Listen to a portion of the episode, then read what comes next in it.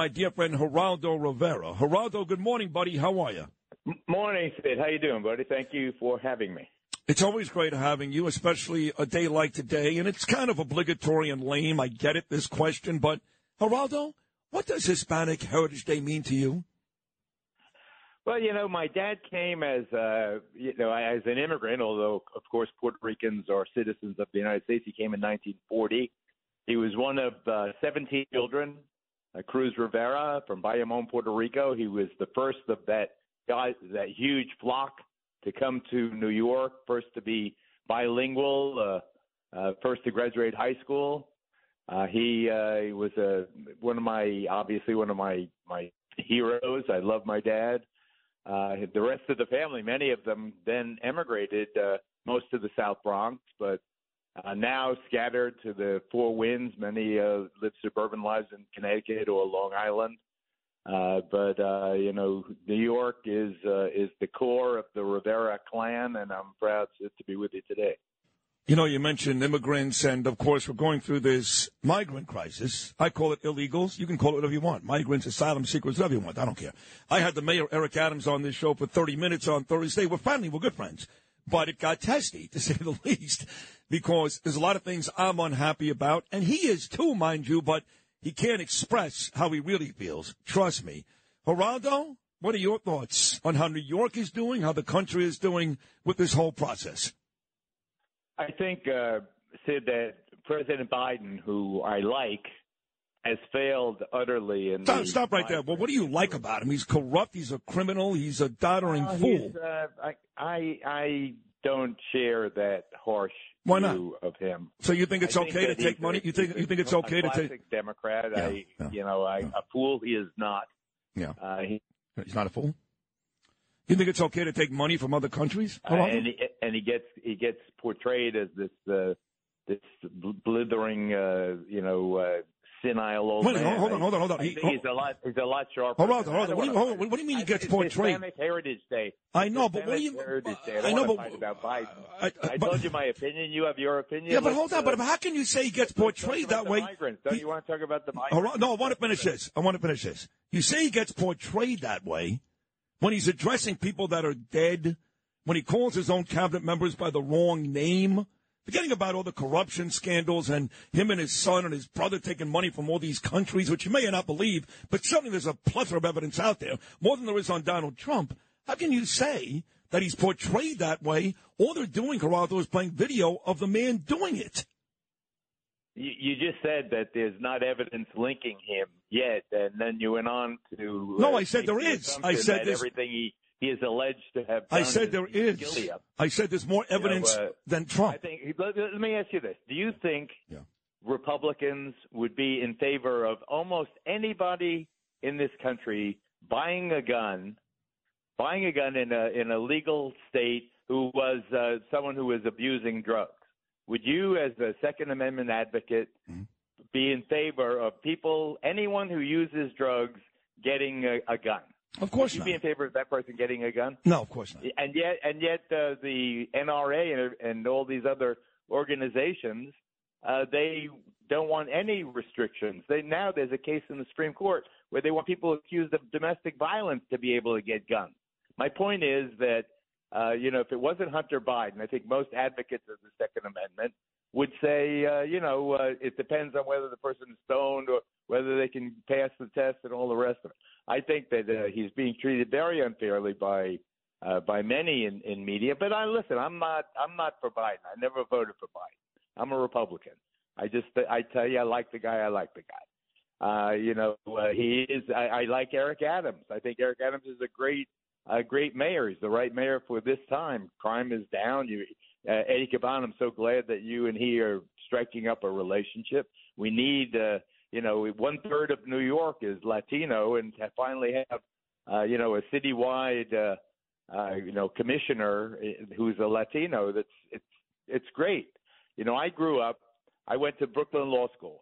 I went to Brooklyn Law School because Herman Badillo uh, went to Brooklyn Law School. He was Bronx Borough, Borough president. At first, uh, Latino to be Bronx Borough president. Then, uh, you know, I I, I backed uh, Herman as he uh, he went on and became the first Puerto Rican elected to the Congress of the United States.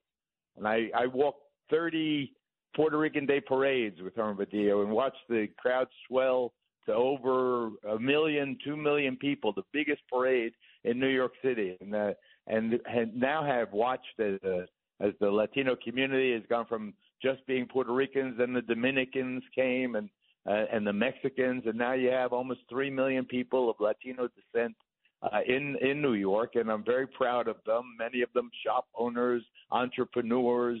Uh, their children went on to great colleges. Uh, uh, you know, is a it's a mature community, breathe life into neighborhoods. Uh, whole towns in New Jersey, Passaic, Paterson, and so forth, have now become uh, you know mostly Latino, brought, brought back to life by the Latino immigrants.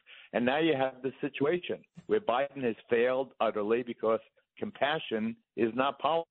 And when he opened the door by with signaling that uh, the harshness under President Trump would not be his approach, he he President Biden is responsible for that tidal wave that is washing over our southern border right now. Sir. That is fair. Uh, Hispanic Heritage Day. This is Geraldo Rivera joining us, the great Geraldo Rivera. Funny last time, around. and I love you. You know, I do. I love you. I disagree with some of your points. That's okay. Who cares? Um, but you're a Republican. But you I know, feel the same, and I'm so proud of how you've done, Sid. Thank you. How you came from Florida and you you picked yourself off the canvas. And you went in there fighting, and now look at the success uh, that you, Ken Thank you. and O'Reilly, and everybody. Well, and by the way, you, you, you, you were you were part of that because when I was down in Florida struggling, you and Marty Berman, you put me on your show on 850 WFTL down in Fort Lauderdale, Joyce Kaufman, and you were you were a major part of why I'm back up here. So thank you for that. But what's funny is you're a Republican. You're on this station. This station, for the most part, loves Donald Trump, which is not good for you. Uh, and they are Republicans and conservatives. And when you come on, and by the way, Geraldo, I would wear this as a badge of honor. I'm not knocking you. When you come on, I get a hundred messages. Man, I love him. And a hundred. Why do you put that guy on? He's delusional. He's full of crap. I know you know that, but I always get a kick out of it. I would wear that, Geraldo, as a badge of honor. Well, right now I consider myself a Chris Christie Republican. I, I like his attitude. I like his feistiness. I like his record as U.S. attorney and as governor. Uh, you know, a, a Republican governor in a in a very blue Democratic state, two terms, very successful. Uh, now he's not uh, gaining the traction I think he should. But uh, listen, I I feel terrible for Donald Trump. I was friends with Donald Trump for over 40 years. And I, I feel that uh, a lot of these prosecutions against him are really persecutions. The one that's going on today about the valuation of the real estate, I think, is really, really lame.